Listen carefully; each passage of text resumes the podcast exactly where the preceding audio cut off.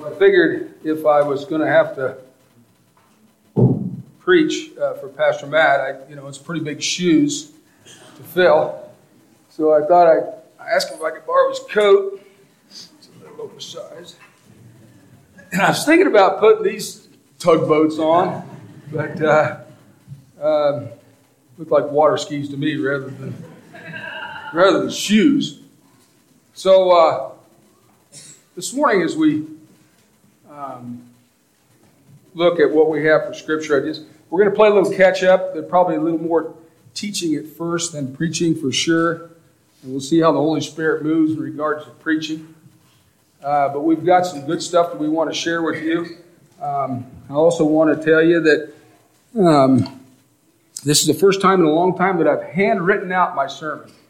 Um, and so you'll see all sorts of crazy, you won't see them, but I got all sorts of these pages back here. And, and part of the reason why I hand wrote them out is because uh, my glasses are back there, but I, I can't, it's hard for me to stand here. I want to preach like this, but my eyes are getting bad enough that I can't see. I got to have to get them jumbo letters or whatever, or whatever on here because I'm struggling out. So uh, stay with me. Um, I pray that this is a, an honoring time for the Lord and for you this morning, too. A couple weeks ago, Pastor Matt uh, preached a sermon out of Matthew regards to the parable of the, the vineyard um, and the, um, the tenants that were there, the Israelite or the nation of Israel. Uh, he sent his helpers or he sent his uh, people to go in there, the prophets, to tell them about what was going on. And we saw that as he did that, um, the tenants there uh, killed or beat up and killed, uh, stoned actually, um, the prophets, the people that represented the servants, that represented the, the prophets, until finally he sent his son, Jesus, uh, or the representation of Jesus, to, in this parable, uh, to talk to them and in the process of talking to them, they had in their mind, hey, uh, if we uh, get rid of this one, we'll inherit that. But um, God says no. God says, you know what? I'm going to set up a, a new people, new tenants in my uh, kingdom. And so he set a time for the church and for new tenants. And he, and he wanted us to be as tenants in this new church, in this church, he want, or in this new um, generation of his, he wants us to be faithful tenants. He wants us to be harvesters. That was our plan. His plan is for us to be harvesters uh, while we're awaiting him. So I thought I'd bring us up to something real quick just to, to tell you that God has, has called us, ordained us uh, to be harvesters for his kingdom, to bring him glory, to, to find his faithful tenants. And I wanted to just go back and see a little bit in time. Uh, the kids in my Sunday school class they get tired of me bringing this up, but I can hardly teach a lesson in Scripture without utilizing this scenario here. Um, the Old Testament is identified back here. This is across the course. Israel had possession of the vineyard back here. These were God's chosen people, the nation of Israel. Uh, we refer in Daniel, talking about the 69 weeks of Daniel. It's the last uh, portion of Scripture prior to the New Testament. Uh, uh, there's a period in there, and I don't want to confuse you, but there's 940 or 900, excuse me, 490 years right here uh, where God tried to get, he, he reconciled with Israel, and then there was a period where there's no talk uh, with Israel, and that was called the quiet time. And from the last prophet to the old, the last Old Testament prophet is uh, John the Baptist. And he brought message to John the Baptist to say, hey, I'm sending the Messiah. You know the whole story there. John the Baptist recognized the fact that he uh, was not even worthy to handle the sandals of Jesus. He was a forerunner for Jesus. Uh, the nation of Israel, the old tenants, couldn't handle that. They just could not handle that Jesus was the Messiah that they'd been preached about, taught about. And so we know what happened here uh, at the cross. Jesus suffered, died, uh, buried, resurrected again. And that's what started the church age.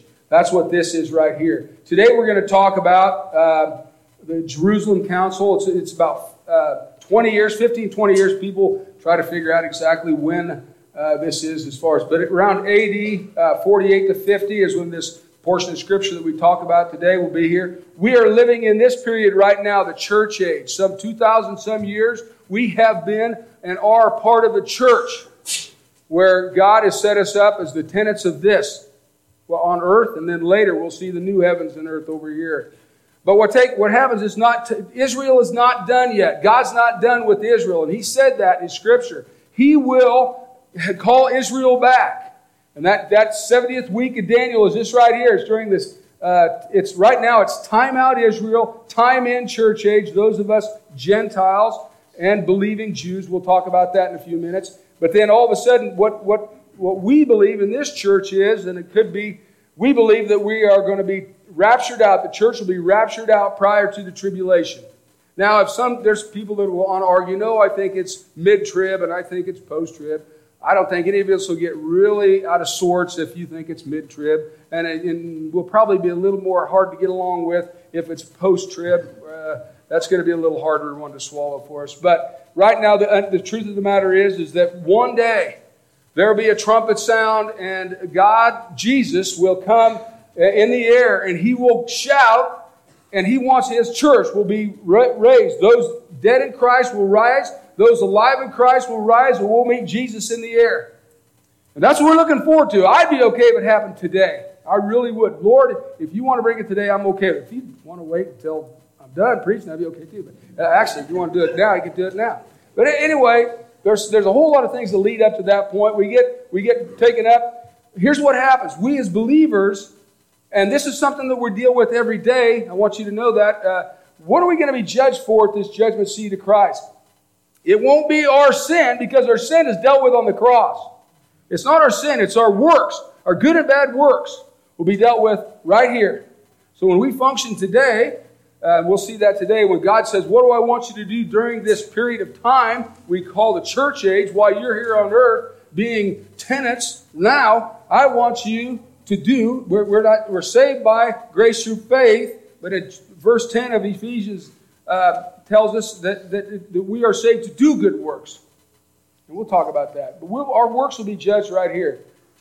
That's a whole other sermon or two or three. But during the period of, of uh, uh, tribulation period, we'll be with him here. At the end of the tribulation period, we believe, or scripture, scripture teaches, that there'll be what they call a marriage feast of the Lamb. That's when God uh, receives his bride, we, the church, the marriage feast of the Lamb, and there will be he'll uh, we'll have that marriage feast, and then we will Jesus will return with his church, with us, to rule and reign for this thousand years. During that period of time, Satan will be locked up. We'll be ruling and reigning with Christ here, uh, and then tell this. Then it'll actually Armageddon takes place. There's a whole lot of things I'm leaving out, but Armageddon takes place right here. The uh, New Old Testament saints and the new uh, the tribulation believers those that come to know Christ as Savior will be resurrected here. They'll go through it with us too. Um, but our, for us, those of us here today, we'll be with Jesus Christ, serving with Him and reigning with Him during this thousand year reign. And at the end of that thousand year reign, the uh, Satan will be released. There'll be tremendous, crazy wars going on and all sorts of stuff. The devil will be defeated. He will be cast into the lake of fire. There will be a bodily resurrection of the unbelievers. All people that doesn't, everybody from beginning of time to that moment right there, those that did not trust Christ as Savior will be judged at the great white throne judgment. Their name will be found not written in the, in the Lamb's book of life. and those people will be destined to hell forever. So, our goal today, and we'll talk about here, we'll get to it here. We on the church end, our, I think our goal is not only do we want to live a life that is pleasing to Him, not because we deserve it, not because we're doing all the right things, but because what He did, like I prayed earlier today, God chose to draw us out. He, it, Scripture tells us that He chose us to be a part of His kingdom. And so, why do we want to be? Uh, why do we want to be pleasing? Why do we want to honor what He says? Because if we honor Him, He not only will honor us here, but then what another motivation that we have we should be beacons. We should be lighthouses. We should be the voice pieces for Him here on earth so that we can uh, draw people to this point of judgment rather than just forget about telling people about Jesus and they don't come to know Christ as Savior and they end up at this judgment because their name is not written in the Lamb's Book of Life. So much this morning, I hope this, if this, there's multiple things that I want you, you can get rid of that now. Uh, Seth, please. This morning, I hope that your motivation is I want to be pleasing in God's sight, not because I earned it. It's because of what He did for us, what He did for you and I. And then what we can do for others to keep them potentially by being the voice piece for Him, by being the servant for Him, keep uh, other people from experience, experiencing that great white throne judgment. Let's pray. I just want to pray and then we'll get that started. I want to get that out of my system. And then we'll, Lord, I just pray that, uh, boy, I just want us to, to be those faithful servants that you've called. Um, give us a heart that uh, is motivated by love to you and love to others. To to live on this earth, to be the tenants here and what you've given us uh, possession of and what you've given us time management over to, to do your will while we're here. Let us learn something today about that, Lord. And Lord, just remind us that it's about your grace. Nothing we can do to earn it. In Jesus' name we pray. Amen. Okay. Um, just the end of, of Pastor Matt's uh, sermon the other day, in verse 43, it says that God told Israel that the kingdom of God will be taken away from you, given to a nation, bearing uh, fruit of it. So we're, are, we're given to a nation, that's us, the church, and we are to bear fruit while we're here, while we're occupants here on earth. We are to bear fruit we, the New Testament believers, are in charge of this vineyard here on earth. Um, I think what I want to do is, for time reasons, I just want to, I want to, I want to just tell that God ultimately called us to take care of His vineyard, and I want this morning that there be no confusion that it is, it's always in our lives. It's always going to be grace versus works. It seems like all the decisions that, that come our way, when you think about uh, why are, what's our motivation, it ought to be grace that motivates us. Uh, we, the grace uh, should be, it's not, and you'll see, and, I, will show you multiple places today, that uh, the old vineyard or vine keepers or, or vineyard keepers were all about the law. And you'll see today that they couldn't keep the law. We were here on Wednesday night, and Pastor Matt was talking about a specific uh, point of Scripture, and he says, If you're guilty of breaking uh, one part of the law, you're guilty of breaking, and he stopped, and some little girl over here, and I know who it was, she says, You're guilty of breaking the whole law. So if you broke, I mean, it was just loud and screamed it, and praise the Lord, she knew that. And, uh, um, and I just pray that we'd understand that too. We, can't, we, if we will never live up to and be able to manage the law. Can't. And so this morning, I just pray that um, that we would see Jesus as the Messiah, like unlike the other people did. All right, uh, Seth, pull this up again. I want to show you something real quick. As tenants, as tenants uh, uh, on this earth, I kind of want to give you. Can you make that a little bit bigger so they can read that? Uh, as tenants of this earth, I want to kind of give you a, a quick up view or a quick view of, of what trouble that they've had with the nation of Israel. Uh, that is how it's recorded in chapter uh, chapters 1 through chapter 14. We'll just read it. I'm just going to read this because I thought if I talked through this, it would take too long and I wouldn't get to what I needed to say. Um, you'll see that it, chapter these 1 through 14 shows you uh, how upset or offended the nation of Israel was from being removed from the vineyard and, and replaced by a new nation a new tenant. That's us, the church. Forty days after the death and burial and resurrection of Jesus, Jesus told uh, the apostles in Matthew 28, I have been given authority from the landlord, God the Father Himself, to send out apostles. And that's exactly what He did.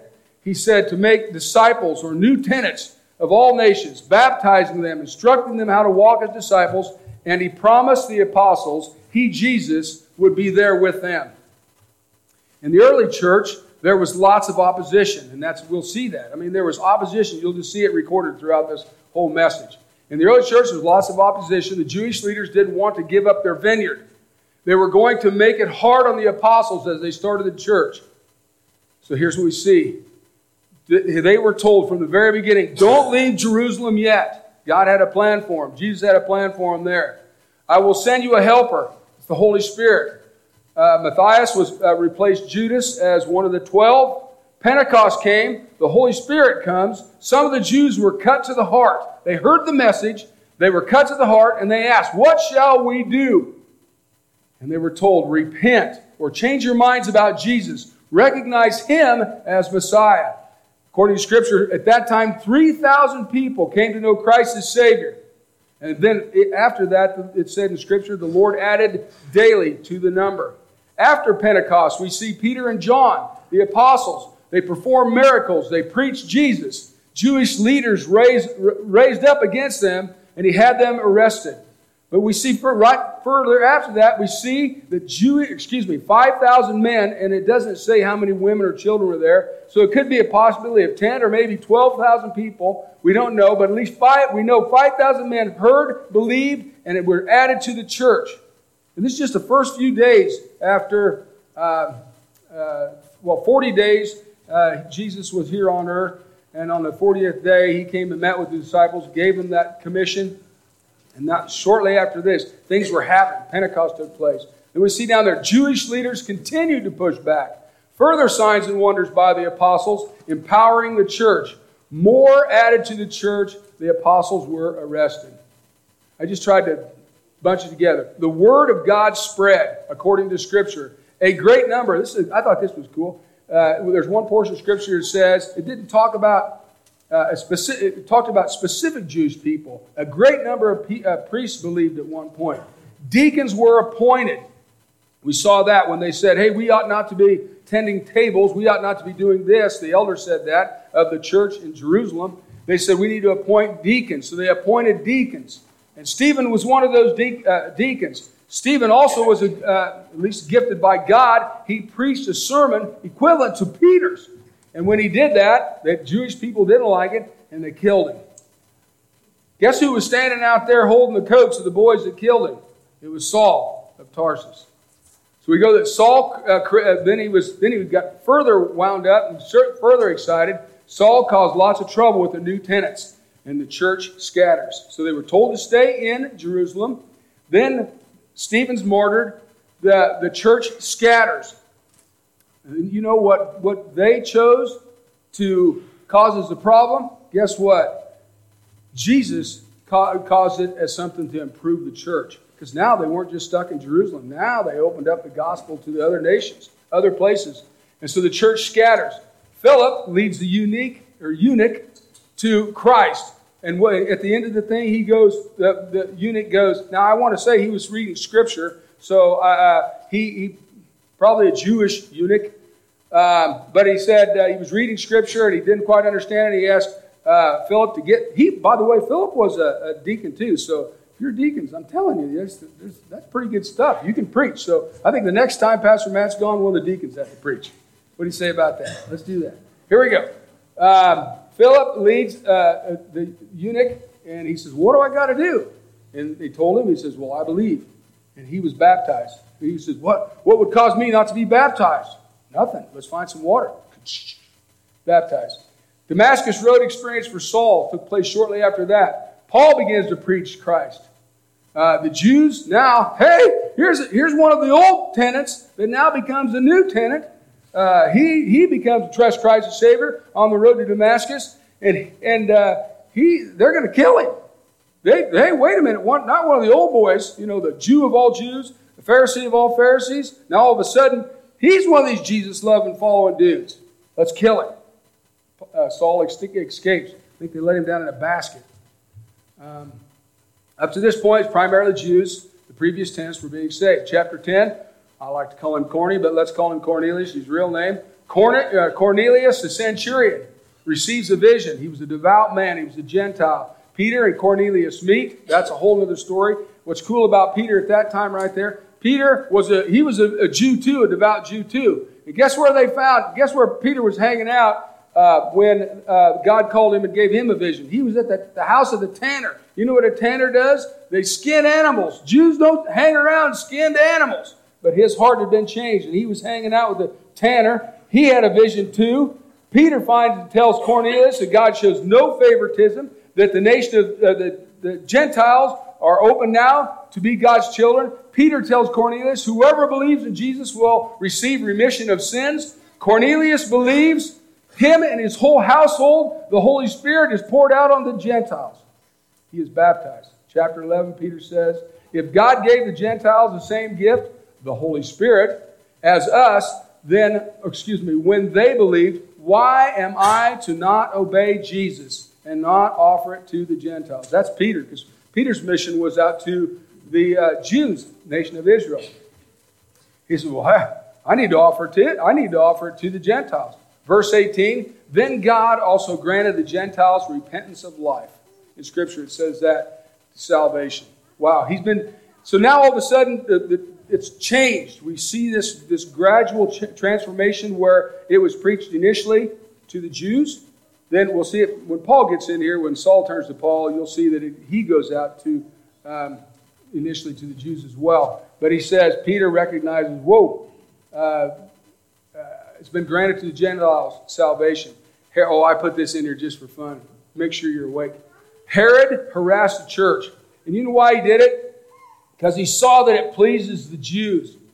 Uh, James, the brother of John, the two sons of thunder, he killed James. They were locked up in prison, both him and Peter. I don't know. Here, here's another something to think about. Peter and James were, were in prison together, or they assumed that they were together. For some reason, uh, Herod draws James out and kills him, and yet Peter, God had another plan for Peter, of course.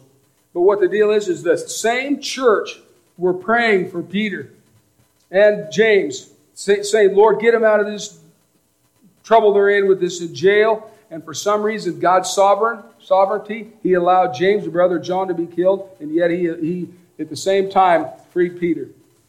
There's a whole other story about that. Peter got broke out. That's when the jailer came to him and said, you know, he was going to commit suicide and da da da da and all that stuff.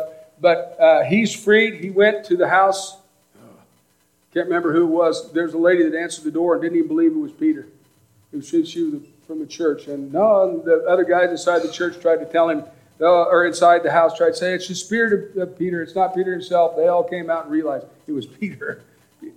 God had miraculously uh, got Peter out of, of jail. Here's the part that I told you to wake you up a little bit. Herod gets eaten by worms. Just want to put that in there because uh, he was a bad, bad Leroy Brown kind of guy. And, uh, and Herod and and Jesus had, or I mean, God had something to do, and, they, and, he, and he ate him up by worms. Okay, Barnabas and Saul, along with John Mark, they took off on their first missionary journey, uh, first to the Jews, into the synagogues, and then preaching Jesus. I promise, I'm about done. Uh, chapter 13 of, of Acts, we see in verse 39 everyone who believes is justified from all things from which you could not be justified by the law of Moses. Verse 46 and 13 says, Then Paul and Barnabas grew bold and said, It is necessary for the word of God should be spoken to you first. But since you rejected, talking about the old tenants, talking about the nation of Israel, rejected, uh, since you rejected it, you judge for yourselves unworthy of everlasting life. Life, behold, I turn to the Gentiles. Chapter 14 says, But the unbelieving Jews stirred up the Gentiles and poisoned their minds against the brethren. See, the Jews were so upset that, and this took place in, I think, Iconium, I think. Uh, the Jews were so upset that they, uh, get, they stirred up the Gentiles even. They even went and got other people uh, wound up about this and poisoned their minds against the church. I want to tell you today that happens too. There's people today in our lives where people don't like what's going on in the church, and it's not unusual to see people uh, stir up other people against the church. And it doesn't happen as much in Imperial City, Nebraska, but it does happen around the world. We see it everywhere. okay, then in verse 19, having persuaded the multitudes, uh, they stoned Paul, drug him out of the city, and supposing him as dead. They took Paul out because he was doing too many good things and causing uh, the nation of Israel uh, grief. And they couldn't, the old tenants couldn't, just couldn't handle the fact that the new Israel, that, that the Gentiles were uh, the new people of God. It said in verse 20, however, when the disciples gathered around him, he rose and went into the city. Uh, there's scripture to support was he dead or was he just almost dead? Paul says himself, I don't know. I don't know if I was dead or alive. But anyway, uh, miraculously raised him from the dead or raised him from near death, one of the two. In verse 27 of 14, it says, And when they had come and gathered the church together, they reported that God had done uh, what that God had done with them, and that He had opened the door of faith to the Gentiles. That's that's where we come into today. Oh, that's not. Don't put that up there. That's at the end. There we go. Um, that gets us to today's chapter. That was a little bit of a, a lot of bit of preparation, but I wanted you to have it all. And so I just want to start out today in this portion here. Um, it's hard. I wrote down commission to O'Cole's Nazi.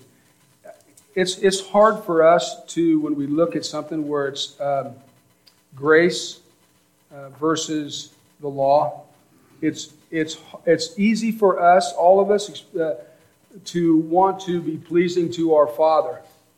Uh, and sometimes we're motivated to, um, or at least our earthly fathers, we're motivated to do things to make Him happy.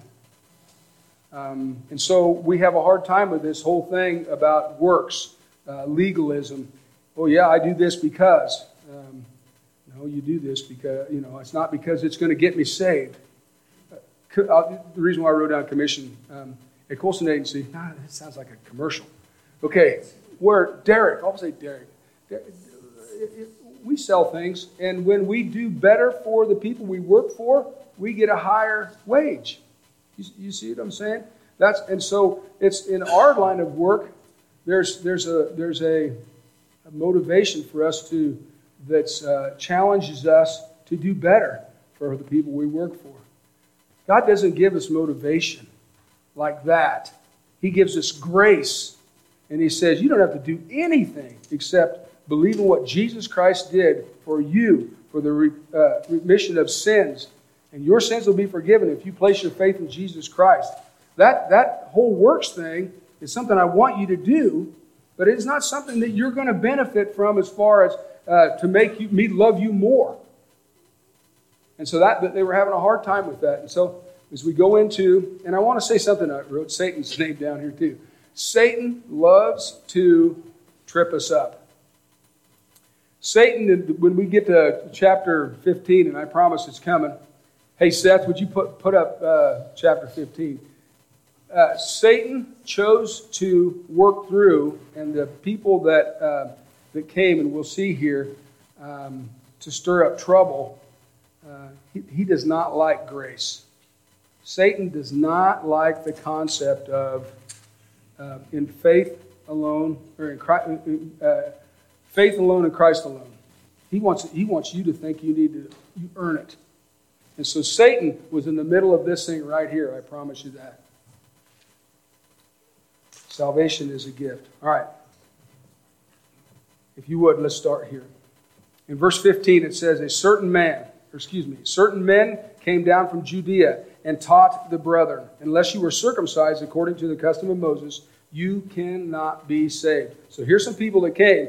The old tenants came to the new tenants and said, Hey, we want to mix this up. You're doing this all wrong. You've got to be circumcised.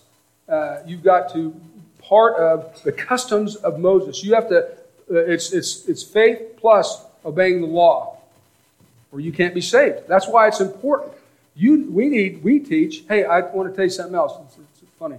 Um, the other day, I heard a sermon. Excuse me. I heard about a sermon that someone uh, said that they listed three churches uh, one in Imperial, one in Grant, and one in Ogallala that says those three churches teach from the Word of God.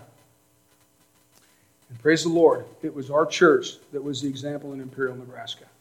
So praise the Lord for that. Praise the Lord for the elders that hold the pastor accountable. Praise the Lord for a pastor that wants to that has a desire to just do that, teach from the Word of God. So anyway, these guys showed up, uh, and and they they were false teachers, and false teachers came in, and they came into Judea and they taught the brethren. So which means they taught they came into the churches. Now where they're at is is Antioch. I want to make sure this after the after the uh, first missionary journey, uh, Paul and Barnabas went back to Antioch. They went there and they were they'd established a church there before and they were hanging out, it says, for many years, or, or for a long while, it said.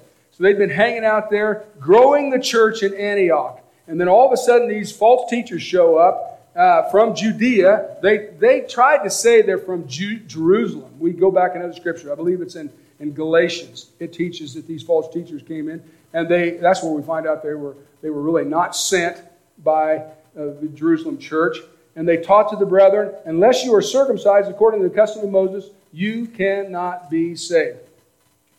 Paul and Barnabas caught wind of that and says, Whoa, whoa, whoa, whoa, whoa, whoa, whoa. That's not right. Looks what happens they do in verse uh, 2. Therefore, when Paul and Barnabas had no small dissension or dispute amongst them, they determined that Paul and Barnabas and certain others of them should go to Jerusalem to the apostles, the elders, about this question. A couple things here.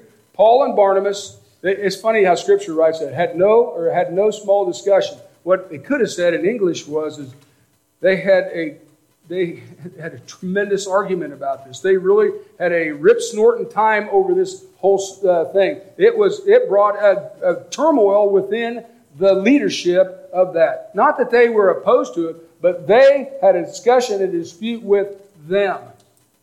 If, I'll say this: if someone comes in here to teach in our church they're not going to have, and if they're teaching false doctrine, I promise you this Pastor Matt and the elders are going to, whoa, whoa, whoa, whoa, whoa, whoa. And there will be no small dissension and dispute with them.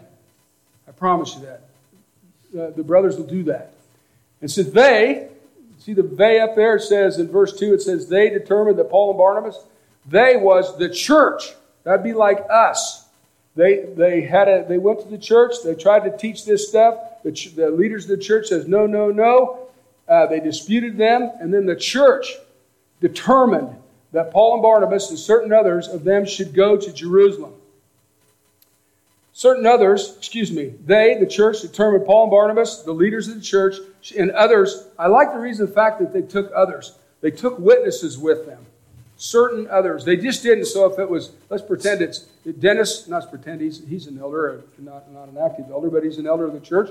And if Dennis saw and wanted to be a part of that, he could go as, a, as if we needed to go someplace, he would go as a witness. We would want somebody qualified like Dennis to go with, if we needed to go someplace uh, with Max and the boys, uh, elders, to go uh, to wherever they needed to go to find wisdom on a dispute. And the uh, they, these guys went down to the headquarters where the church uh, was in Jerusalem to the elders and the apostles about this question. The apostles, of course, were uh, part of the 12. Uh, actually, uh, uh, part of the others were Titus, we find out, was part of, part of this group. And then when they went down to the apostles the elders about of the church, the main church down in Jerusalem. Verse 3 So being sent on their way by the church, they passed through Phoenicia and Samaria, describing the conversion of the Gentiles. And they caused great joy to all the brethren.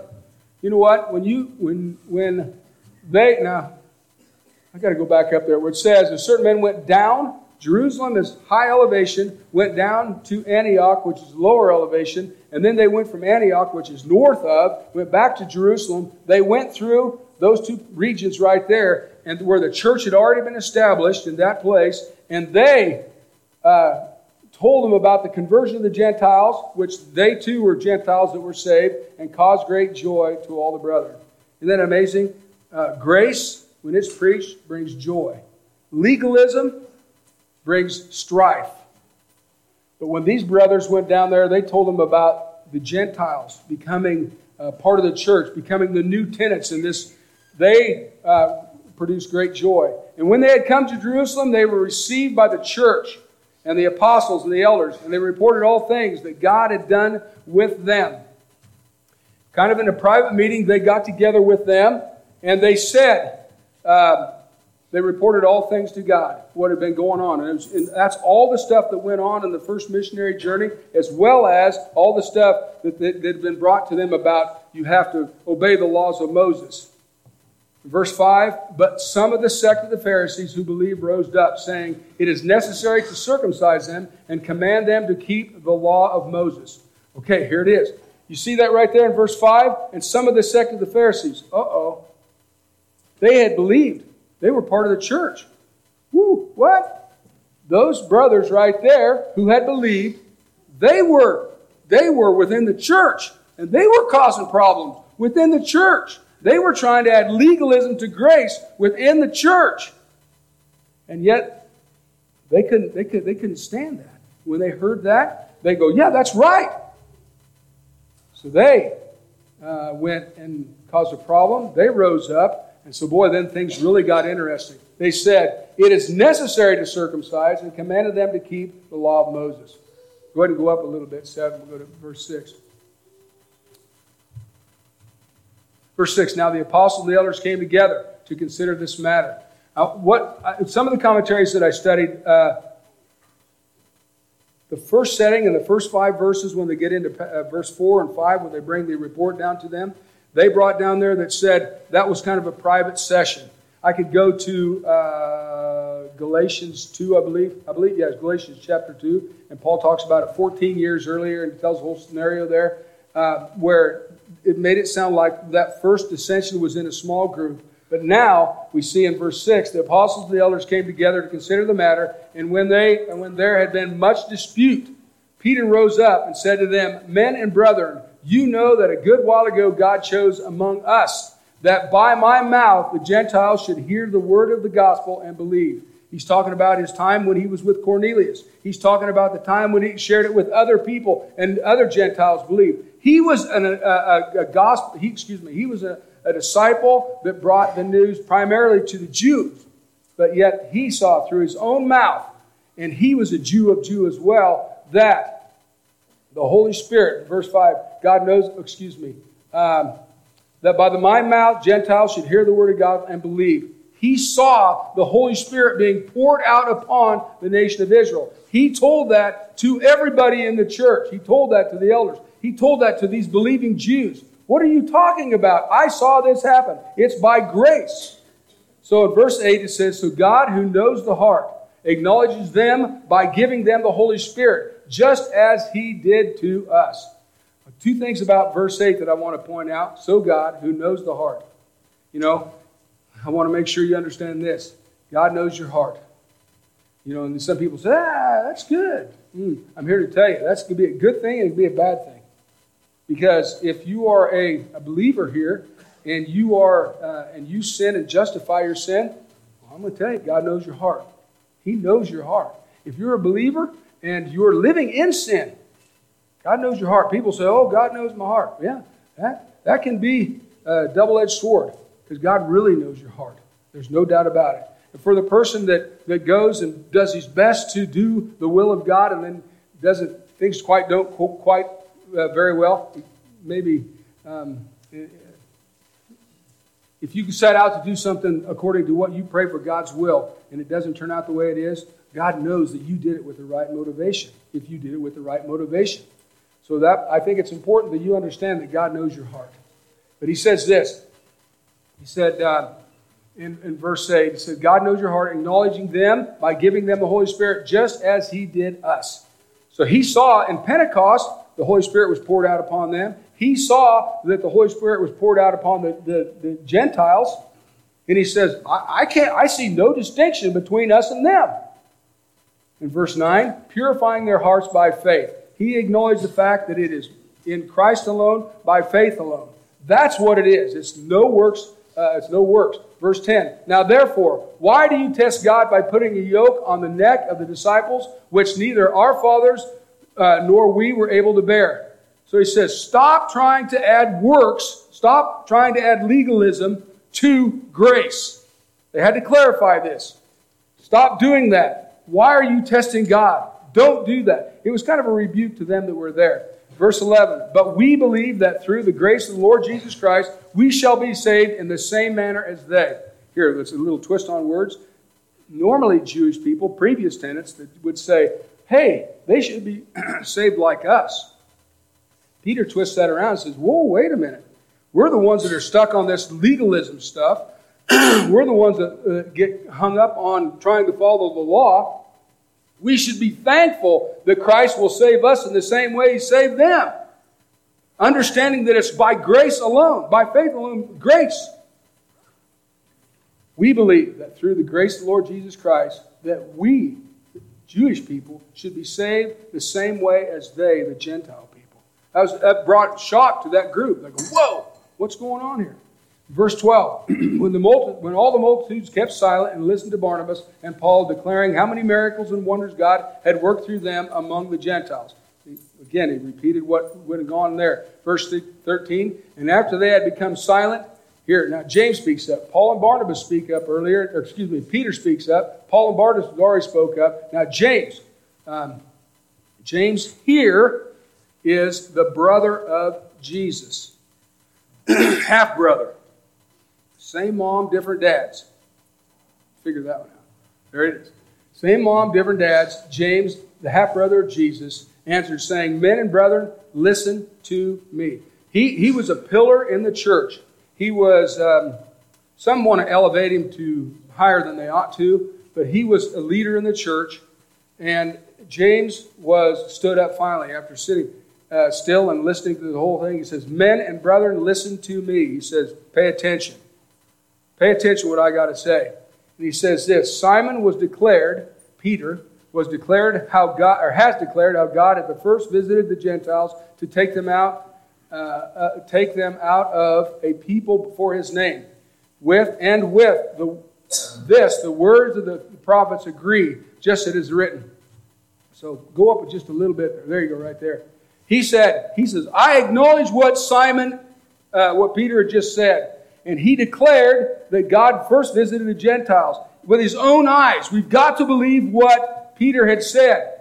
He took them out. Um, the word "take out" is something like um, chosen. You ever been on? You ever been on a, a, side, or where you're choosing up sides? You're in a, you're in a group, and then all of a sudden somebody stands up front, and you say, "I'll take you." You're taken out of the group.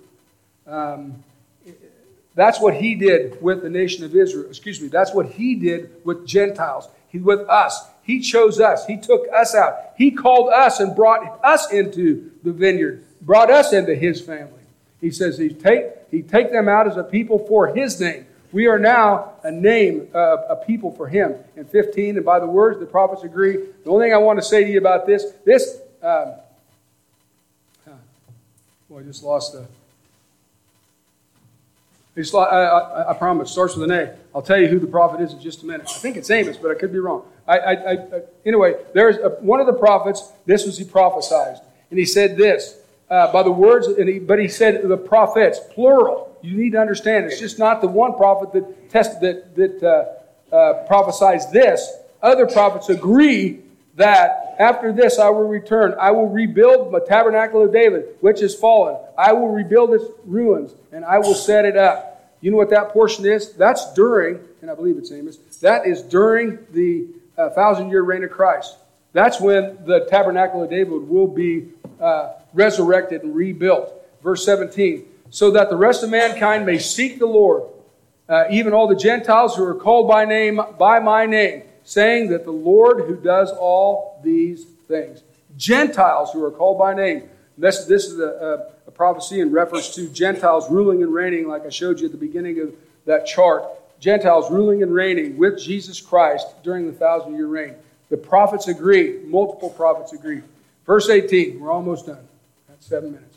Known to God from eternity are all his works Therefore, I judge that we should not trouble these among the Gentiles who are turning to God. So he says, stop causing problems with these believers, the Gentiles, uh, that are turning to God. But that we write to them, and he lists what he wrote here isn't as important. The concept is this, but this is what he wrote that we write to them to abstain from the things polluted by idols, from sexual immorality, from the things that are strangled, and from blood. For Moses had uh, throughout many generations those who preach in him in every city, being read in the synagogues every Sabbath. What he's saying right here in regards to the polluted idols, it says, one thing about by grace is, is that we have freedoms to do some things. Remember that early church was made up of a lot of Jewish people.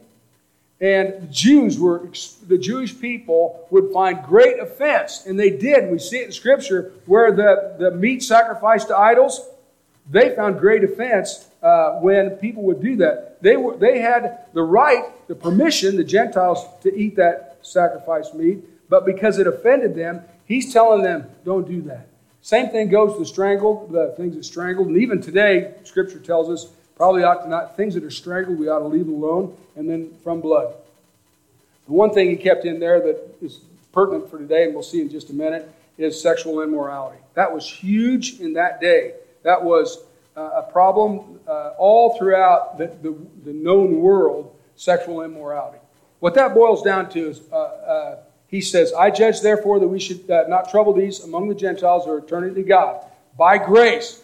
But here's the things that we want them to do as far as the moral law morally, this is the way uh, we ought to live. And he says, don't do things that offend uh, the, the, the, Jewish people or other people and abstain from uh, immorality or sexual immorality. Okay. Go to the, um, the last page, if you would, Seth. Today's application. I just, as he, as he was going through all of this, not only did Peter not only did Barnabas, uh, not only did Paul, not only did finally we see from James that we're not going to uh, strap on legalism to uh, grace. So today we look as tenants here and as, as God chosen uh, harvesters. We are to be out. The field is white, and we are to go out and we are to be the beacon or be the light of the world for Jesus. And so our job as harvesters is uh, uh, one of the things that we learned today is nothing can be added to the blood of Christ. We are saved by grace through faith in Christ. This is our message that we are to live. This is our message that we are to teach.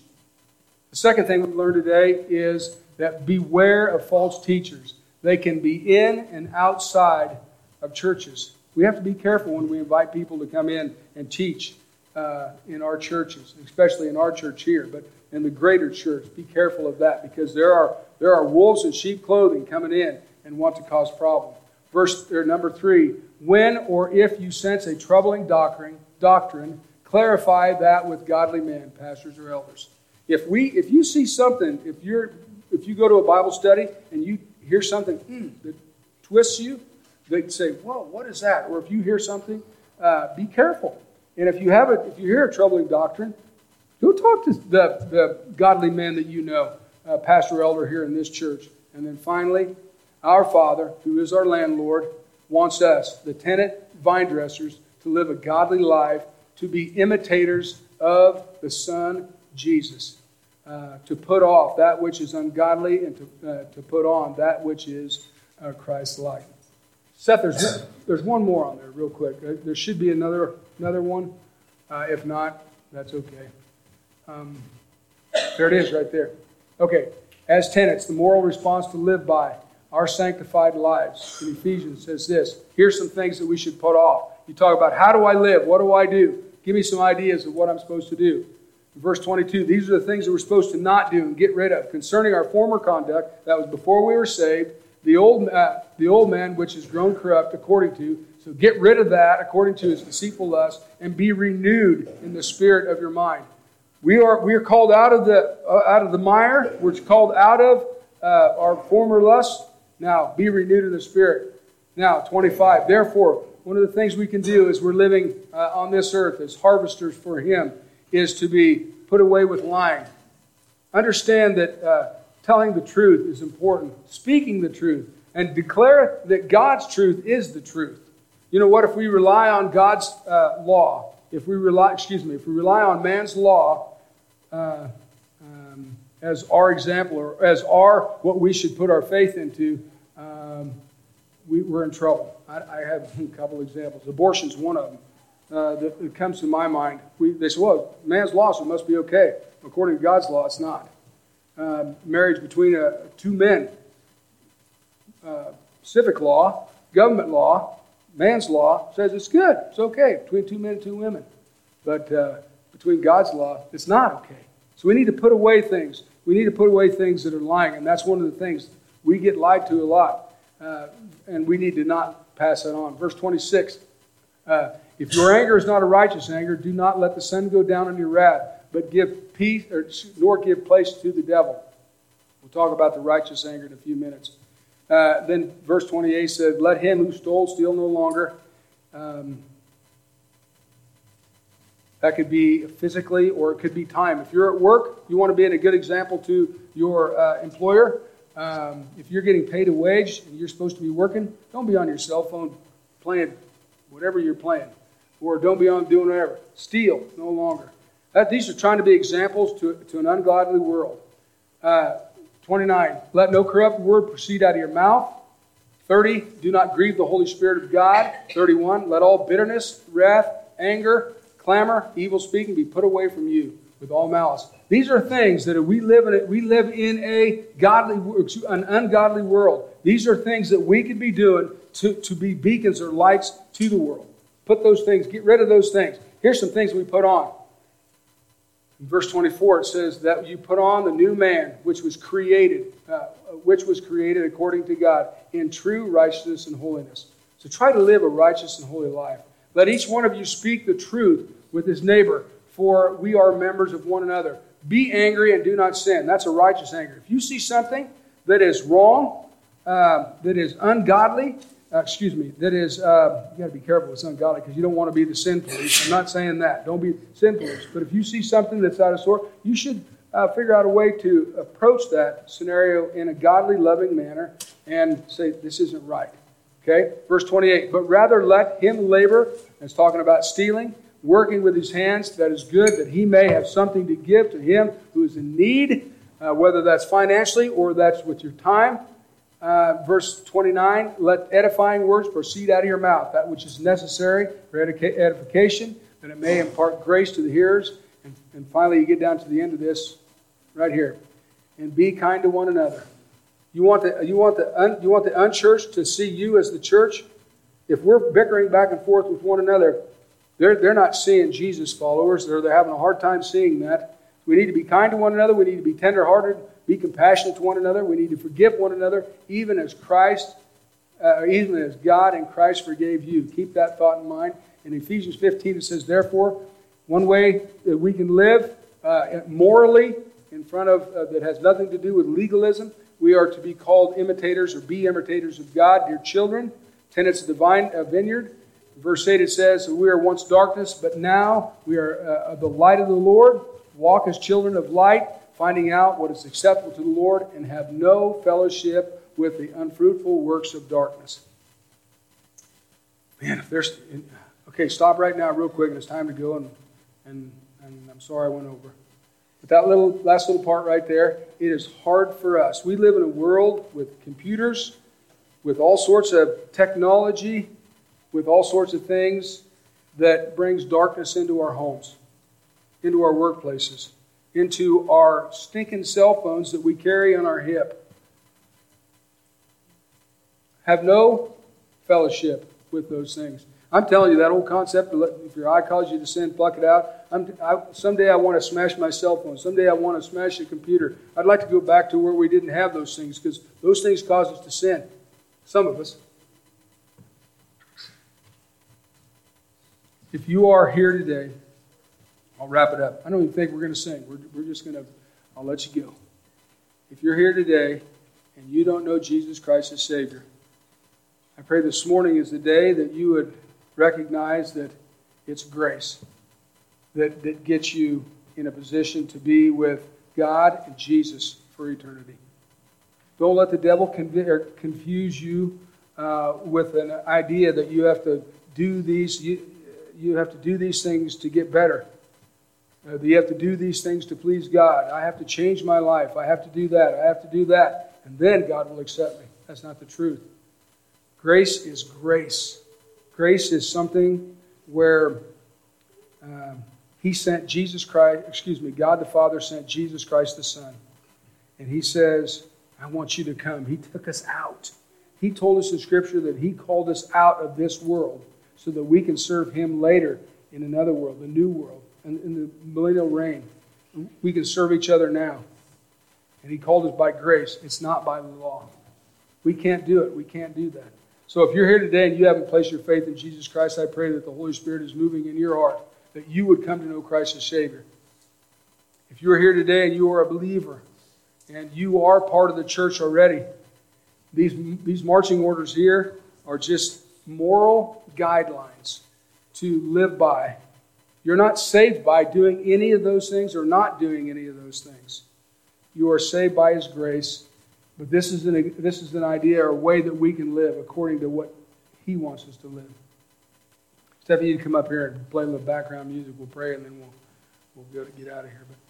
But um, I'm telling you, be thankful that you attend a church that preaches the truth. Be thankful that you have uh, pastors and elders and elders' wives and, and each other to hold each other accountable. Just like we saw it in there, in, in Scripture there. Um, there was, uh, throughout the church, um, they held each other accountable. And we need to, we need to do that. If we see each other uh, stepping outside of what we believe is the will of God, let's hold each other accountable for that. Let's, we, see, uh, we see something that's uh, the darkness in one another, in love and in truth. Come alongside and put your arm around and speak edifying words to that believer. Say, let's let's walk through this together. Anyway, let's pray real quick. Um, Lord, there was a whole lot there. Grace is so simple. And the truth is, is that we don't want to get bogged down by rules and regulations. We don't want to get bogged down by what I did or what I didn't do. Lord, we want to we want to live according um, to your calling. We want to be we want we we pray, Lord, that the Holy Spirit would be our guide. Those of us that have placed our faith in Jesus Christ, that we'd wake up each day and recognize each moment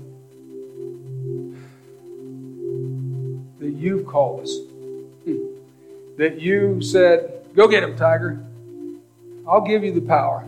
I'll give you the Holy Spirit. I'll give you what it takes to please me. Now just go do it. Lord, we need help with that because it's this world's a mess.